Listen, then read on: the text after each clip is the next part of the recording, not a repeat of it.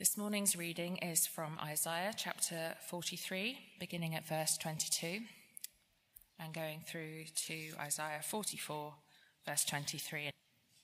Yet you have not called on me, Jacob. You have not wearied yourselves for me, Israel. You have not brought me sheep for burnt offerings, nor honored me with your sacrifices. I have not burdened you with grain offerings, nor wearied you with demands for incense. You have not bought any fragrant calamus for me, or lavished on me the fat of your sacrifices.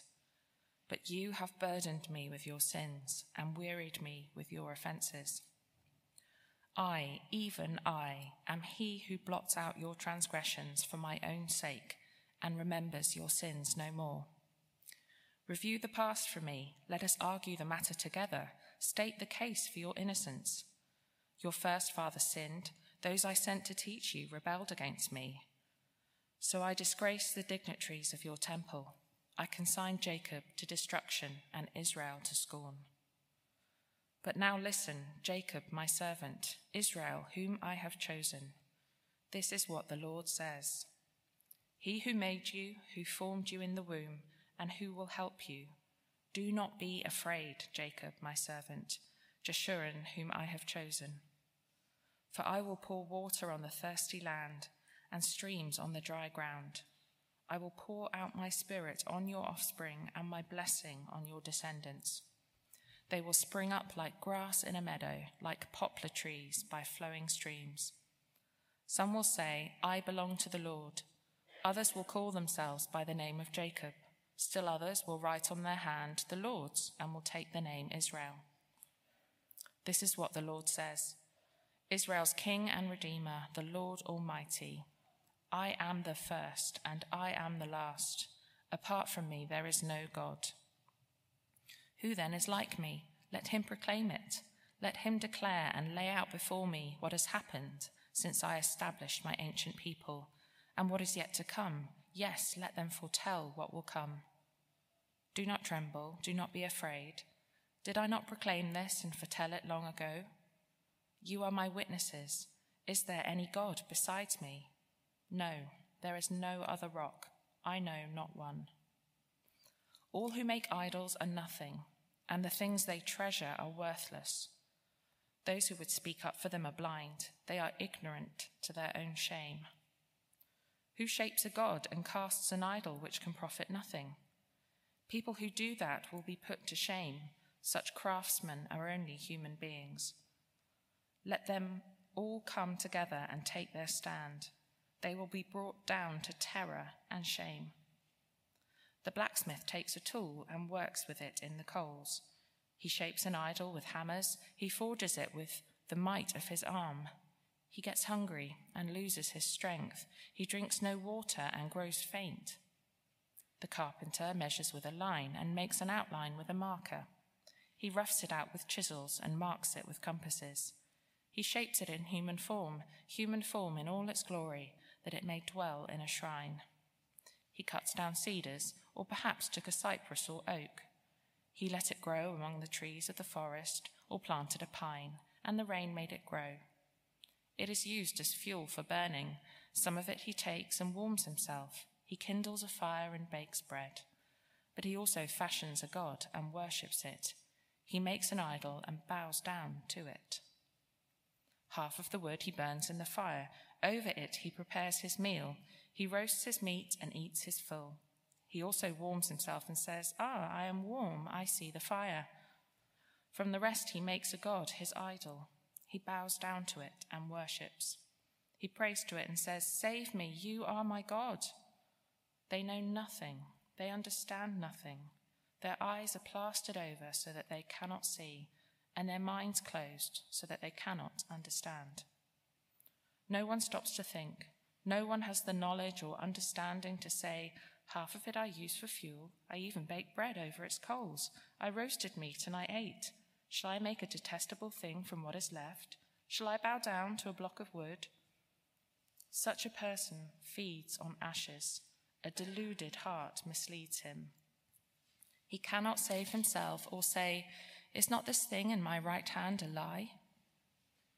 Remember these things, Jacob, for you, Israel, are my servant. I have made you. You are my servant. Israel, I will not forget you. I have swept away your offences like a cloud, your sins like the morning mist. Return to me, for I have redeemed you. Sing for joy, you heavens, for the Lord has done this. Shout aloud, you earth beneath. Burst into song, you mountains, you forests, and all your trees. For the Lord has redeemed Jacob, he displays his glory in Israel. This is God's word. Wonderful. Do keep um, your Bibles open at that passage, and let me pray as we uh, turn to it together. Let's pray. Heavenly Father, in, in many ways, this passage feels quite removed from our experience. Uh, it feels like it was written a long time ago, and yet um, it is incredibly contemporary. Father, as, we're, as we look at it, would we be challenged? Um, would our own lives and hearts um, be exposed? And would we see the depth of your mercy uh, towards us? We pray in Jesus' name. Amen. Wonder if you've ever had the experience of feeling weary of God? Weary, where, where following Him, continuing to trust Him, just feels like too much. It feels too hard. It, it feels like He's asking too much of you to follow Him. Like you're, you're having to give up um, so much. And others around you, as you look around, others who wouldn't say that they trust in the Lord, seem to be happier, healthier, having a much better time. You ever feel, Lord, I'm just, I'm weary of following you? I guess all of us have, will have felt that to some extent um, in some way, uh, no matter how long we've been uh, following Him. Well, in this part of Isaiah, God addresses a weary people. They're not just weary of the circumstances in their lives, they're weary of Him.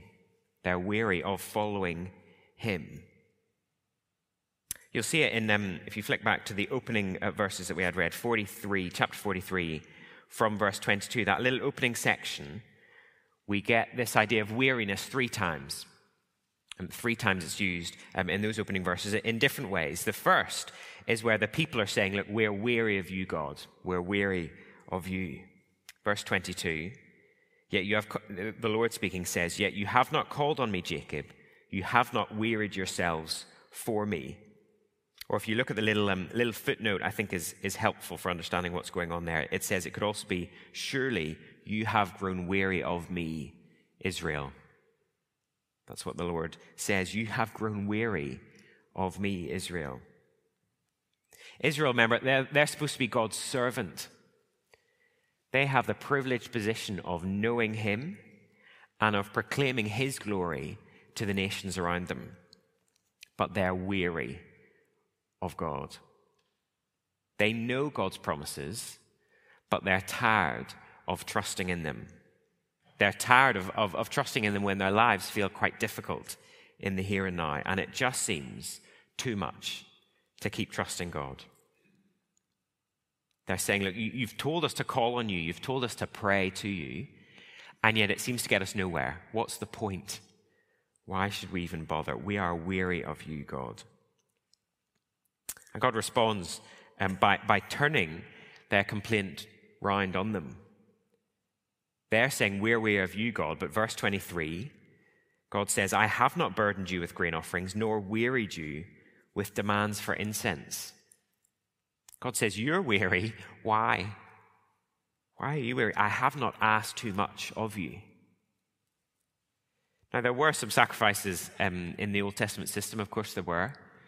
Um, but they're not even in Jerusalem anymore. The people are out in exile.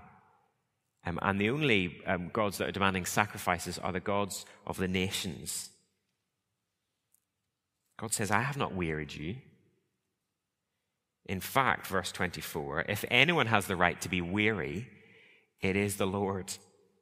They are wearying him with their sin, verse 24.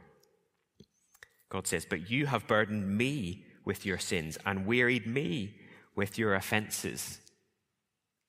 See, even as the people are, are, are sent into exile, uh, in punishment for their rebellion against God, for their turning from Him, they are still um, sinning.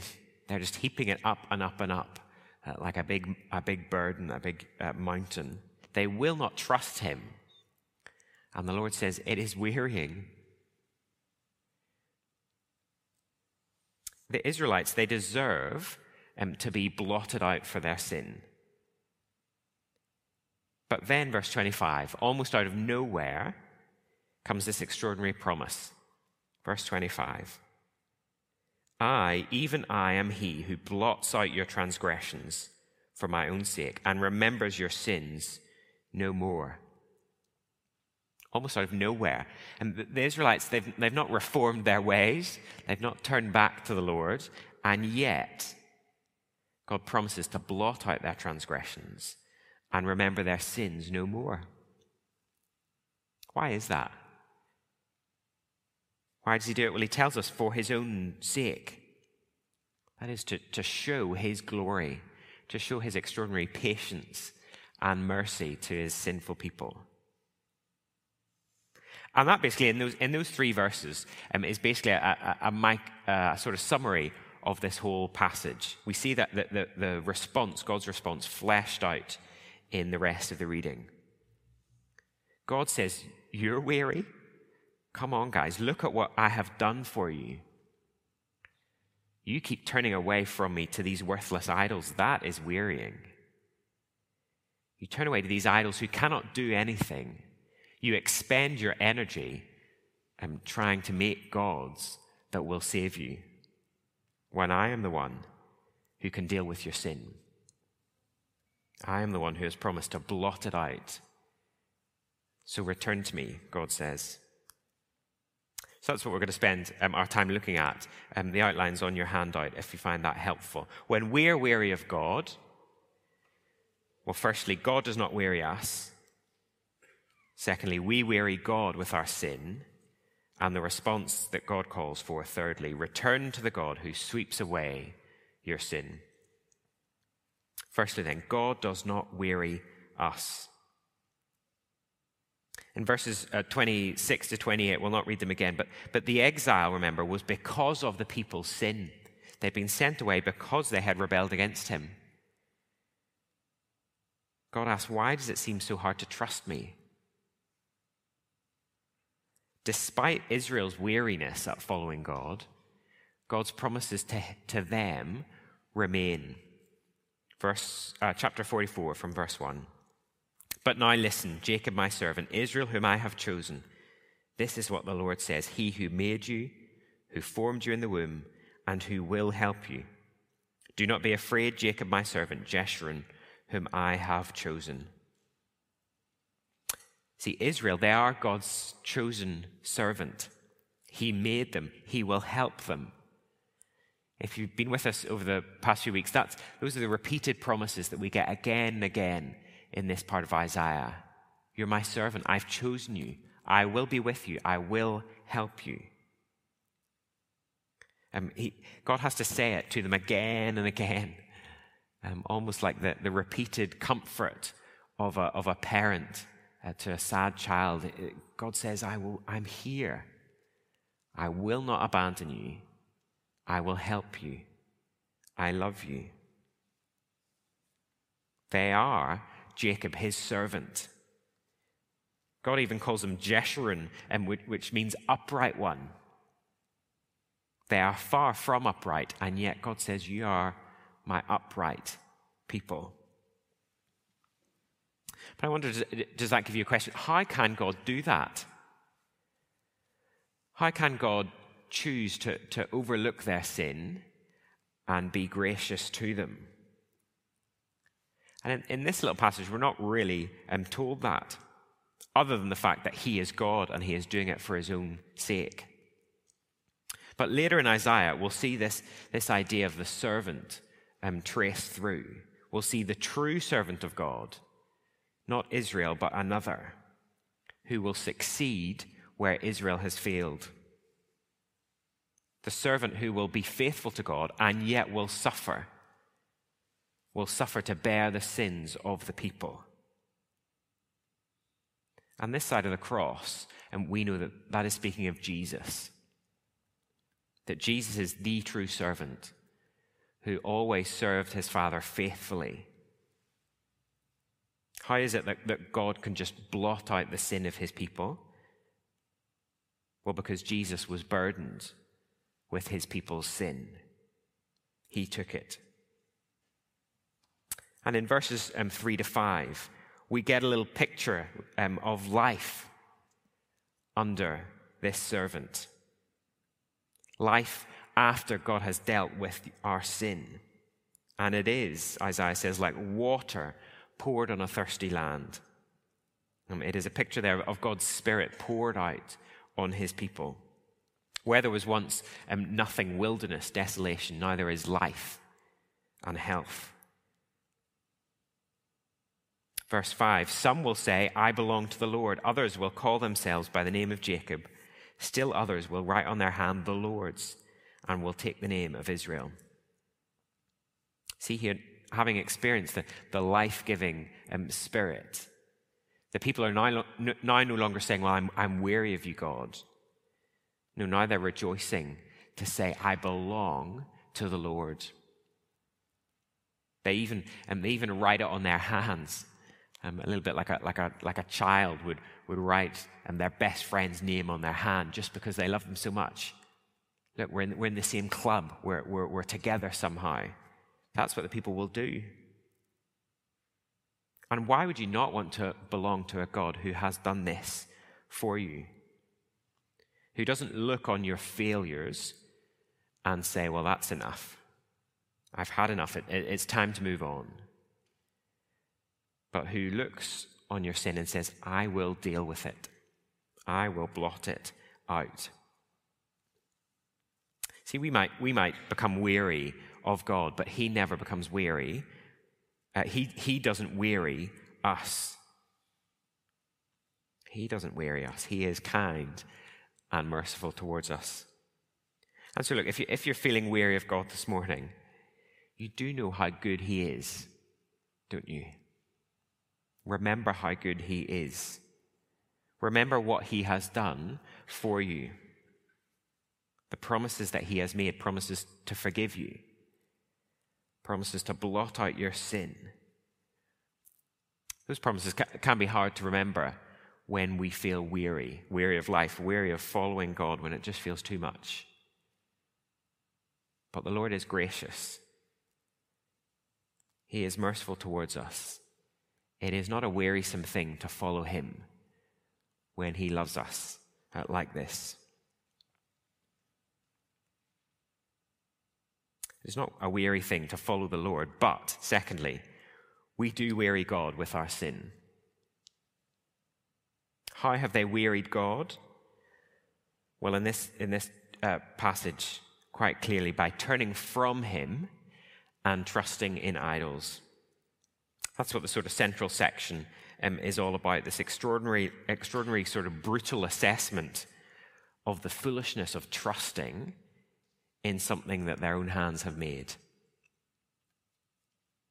Idolatry. Why, why is it so bad uh, to turn and trust in idols? Well, three things um, I think we see in, in these verses. They're just made by human hands, firstly. Secondly, they're just made of, of created stuff. And thirdly, they blind those who trust in them what we get is, is a little bit like a, a sort of fly on the wall documentary. Um, you know, you can just imagine that the, the film crew following um, this person around, just watching, observing, maybe asking some questions. What, what are you doing now? What is it you're making? Verse 12 The blacksmith takes a tool and works with it in the coals. He shapes an idol with hammers. He forges it with the might of his arm. He gets hungry and loses his strength. He drinks no water and grows faint. See, these idols, in the end, they are just made from human hands. They're made with the might of this person's arm. And sometimes that, it, you know, it's not, it's not denying that it's made with real skill and genuine strength. But even in this passage, even the, even the maker of this idol gets tired and weary, needs a break. And if that is true of, of the one who makes the idol, how much more the idol itself? It is just something that human beings have made. It is, secondly, just made out of ordinary material. It's made out of the same stuff that, that, that the maker uses to keep himself warm. Verse 15 it is used as fuel for burning. Some of it he takes and warms himself.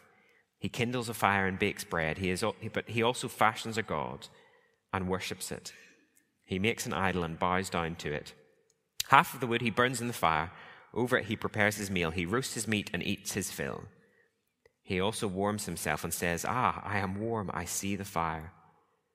From the rest he makes a god, his idol.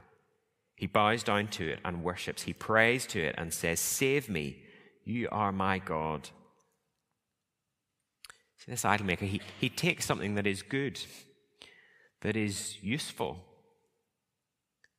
but he asks it to do something that it was never created to do. He asks it to save him, to bear his burden. And this is where I guess um, this passage comes home to us in a particularly striking way, isn't it? That, that we so often take a good thing, um, something that the Lord has given us, something that is useful uh, to us, but out of it we make a God, we make an idol, we say, Save me. We place our hope um, in it. We ask it to, to protect us. That could be any number of things, couldn't it? It could be, uh, it could be money. Or as long as I've got a bit of money in the bank, I'll be safe. It could be our health. As long as I feel like I can get up in the morning and, and do something and work. Um, it could be our, our homes, uh, literally made of, of, of bricks and mortar could be even our, our families or other relationships. What is the thing that we will fall back on when everything else uh, falls away? Good things, and useful things that the Lord has given us. And yet we ask them to do things they were never created to do. They're just ordinary. And yet they have an extraordinary effect um, on us. And see how the idol maker becomes like the idol. They're blind, they're not able to do anything. Verse 9 All who make idols are nothing, and the things they treasure are worthless. Those who would speak up for them are blind, they are ignorant to their own shame. Who shapes a god and casts an idol which can profit nothing? People who do that will be put to shame. Such craftsmen are only human beings. Let them all come together and take their stand. They will be brought down to terror and shame. It's a devastating assessment, isn't it? A devastating verdict on those who have worked hard to create, fashion this thing. Says, Isaiah says, No, you're blind. You're ignorant. You've done it for nothing. He continues uh, with that assessment in verse 18. They know nothing, they understand nothing. Their eyes are plastered over so they cannot see, and their minds closed so they cannot understand. No one stops to think, no one has the knowledge or understanding to say, Half of it I used for fuel. I even baked bread over its coals. I roasted meat and I ate. Shall I make a detestable thing from what is left? Shall I bow down to a block of wood? Such a person, excuse me, feeds on ashes a deluded heart misleads him. He cannot save himself or say, Is not this thing in my right hand a lie? To trust in idols is so devastating because we cannot see the foolishness of it. You become like the idol with, with no eyes to see, not able to see that the, the thing you've created, the thing that you've placed your hope in, is a lie. They can't see that, that the thing they've made will never satisfy them. And it's like eating a mouthful of ashes. They'll gain nothing from it. And of course, we think, you know, that, that is foolish. Why would anyone do that?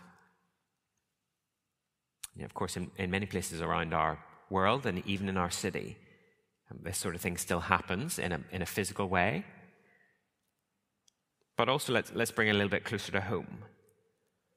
How does it happen in our own lives? I wonder if, if, if a documentary crew followed you um, for the next couple of weeks, if they made comment on uh, what you did, if they wrote it up, what sorts of things that, would they see that you're, you're trying to build your life on? What is it that, that takes up your time and your energy? What would it show about, about the thing you look to for security and safety and salvation? What would it expose in our own hearts about what it is that we look away from the Lord uh, to trust in? The human made, ordinary things um, that we so easily make into gods. It's a confronting question, isn't it? And I guess the, the, the, point of this passage is we may well be blind to it. We may not even be able to see it um, in our own lives. God has not wearied us, we have wearied him with our sin. But that is not the end of the story, is it? What will God do? I wonder what you and I would do in a similar situation. Someone kept turning away when you'd been generous and gracious. I think I would be tempted to say, right, that's it, enough. But God is not like that. He comes back round to his extraordinary promises. We'll see, thirdly and finally, that God says, Return to me, who sweeps away your sin. Verse 21 of chapter 44. Remember these things, Jacob, for you, Israel, are my servant. I have made you, you are my servant. Israel, I will not forget you. I have swept away your offenses like a cloud, your sins like the morning mist. Return to me, for I have redeemed you. God calls on them to, to remember, to remember the promises that He's been giving them chapter after chapter. You are my servant, I will not forget you. He promises again to deal with their sin. He says their offenses will be swept away like a cloud, just, just a, a, a puff of wind, and they'll be gone.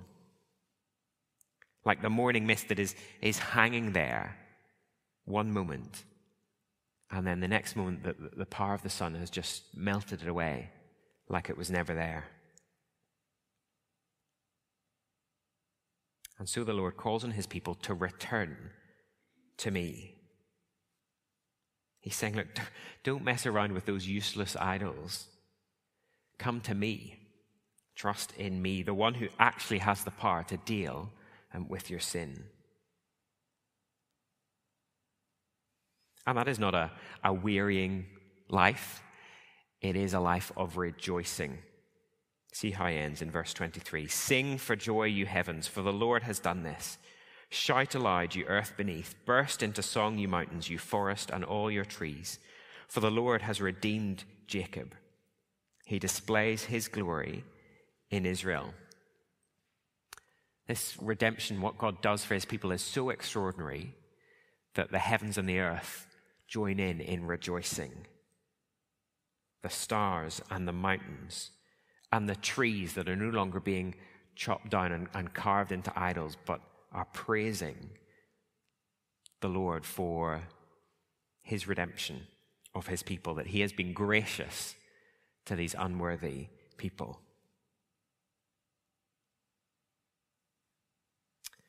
For feeling weary of God this morning, remember what he has done for you.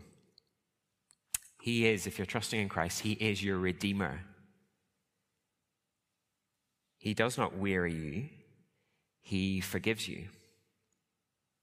He forgives you even when you, you turn away from Him and look to idols. And so, like the people of Israel, he is calling us to return to him and to keep trusting in him. And to know that in doing that, we can rejoice.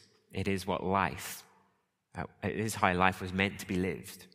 It is what he created us uh, to do and to be, to join with all creation in praising him for his extraordinary mercy to us. Let's pray together as we close.